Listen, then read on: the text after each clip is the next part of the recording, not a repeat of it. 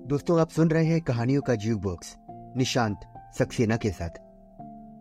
आज मैं आपको सुना रहा हूँ लियो टॉल्स्टॉय जी की लिखी कहानी, समझदार जज। बहुत पहले की बात है। अफ्रीका में एक देश है अल्जीरिया। बाउकास वहाँ के राजा थे।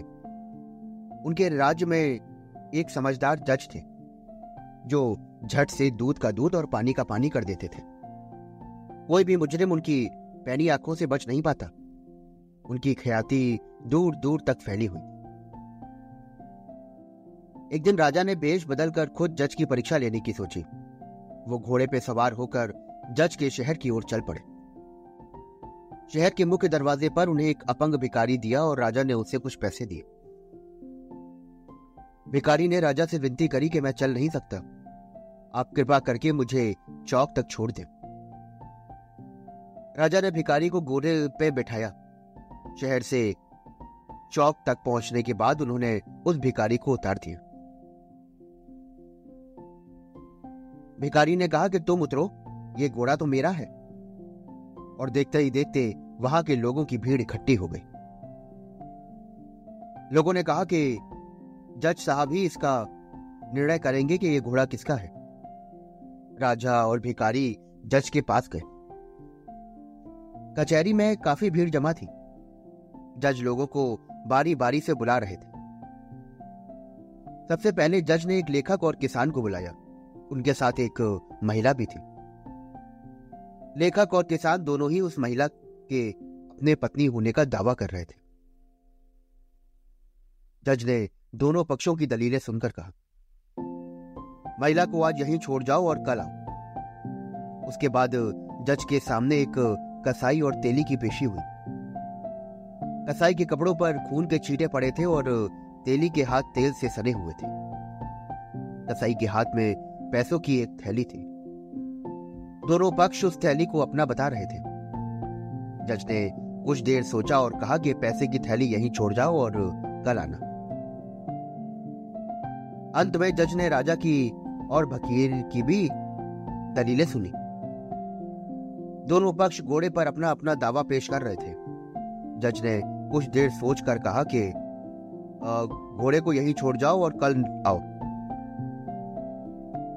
राजा के निर्णय को सुनने के लिए अगले दिन कचहरी में लोगों का बड़ा हुजूम जमा हुआ।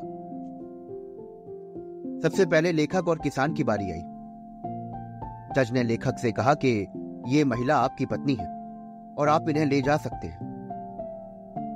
साथ में उन्होंने किसान को पचास कोड़े लगाने का हुक्म भी दिया।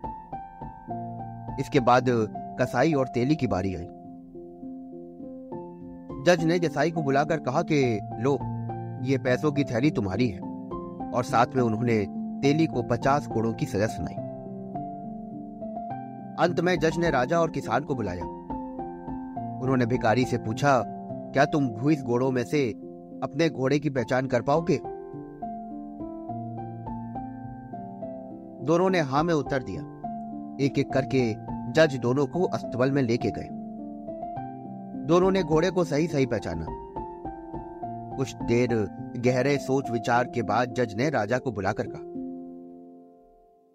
यह घोड़ा आपका है और आप इसे ले जा सकते हैं। साथ में उन्होंने भिकारी को पचास घोड़ों की सजा भी सुनाई। घर जाते वक्त राजा भी जज के पीछे पीछे चलने लगे। राजा को देखकर जज ने पूछा कि क्या आप मेरे निर्णय से असंतुष्ट हैं? राजा ने कहा कि जनाब, मैं बिल्कुल संतुष्ट हूँ, पर यह जानना चाहता हूँ कि आप इन निर्णयों तक कैसे पहुँचे। जज साहब मुस्कुराते हुए बोले कि यह तो काफ़ी आसान था। सुबह सुबह मैंने महिला को दवात में स्याही भरने का काम कहा। महिला ने इस काम को बड़े ही करीने से अंजाम दिया। इससे मुझे लगा कि वो लेखक की पत्नी होगी। और जहाँ तक पैसों की थैली की बात है, मैंने सोते वक्त सिक्के को एक पानी के बर्तन में डाल दिया। सुबह देखा तो पानी में कोई तेल नहीं दिखा। अगर ये पैसे तेली के होते तो इसमें तेल ज़रूर तैरता। और इससे मैं समझ गया कि ये पैसे कसाई के होंगे। हाँ घोड़े का मामला ज़रूर पेचीदा था। मैं आप दोनों को अस्पताल में घोड़े की पहचान कराने नहीं ले गया था। दरअसल मैं ये देखना चाहता था कि घोड़ा आपको पहचानता है या नहीं। जब आप घोड़े के पास गए तो घोड़े ने अपना सर हिलाया और गर्दन आपकी ओर घुमाई। और भिकारी को देखकर घोड़े ने अपनी एक टांग ऊपर उठाई। इससे मुझे स्पष्ट हुआ कि आप ही घोड़े के सही मालिक होंगे। फिर राजा ने जज से कहा, जी, मैं राजा बहुकौस हूँ। मैंने आपके इंसाफ की बेहद तारीफ़ सुनी थी। मैं उसी की पुष्टि के लिए आया था और आप वाकई एक काबिल न्यायाधीश हैं। आप मुझसे जो भी पुरस्कार मांगेंगे, वो आपको मिलेगा। ये बात सुनकर जज ने बड़े ही नम्रता पूर्वक जवाब दिया, मुझे कोई इनाम नहीं चाहिए। राजा की प्रशंसा ही मेरे लिए सबसे बड़ा तोहफा है।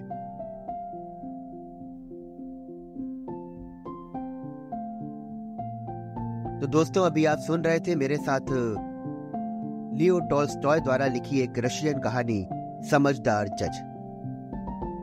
आशा करता हूँ कि आपको कहानी बेहद रोमांचक लगी होगी। आप ऐसी ही और भी कहानियाँ सुनने के लिए चैनल को फॉलो करिए। जुड़े रहिए मेरे साथ और जितना ज़्यादा से ज़्यादा हो सके आप मेरे इस पॉडकास्ट को शेयर करिए। और एपिसोड को खत्म करने से पहले मैं एक अनाउंसमेंट आपको बताना चाहूँगा। अगर आपको लोक कथाएँ सुनने का शौक है, लोक कथाएँ जो कि हमारे अलग अलग स्टेट से उपजती हैं तो आप सुन सकते हैं मेरा एक और पॉडकास्ट लोक कथाओं की दुनिया। आप किसी भी मेजर स्ट्रीमिंग प्लेटफॉर्म पर जाएँगे और सर्च बार में टाइप करेंगे लोक कथाओं की दुनिया तो आप वहाँ पर सुन सकेंगे देश विदेश की लोक कथाएँ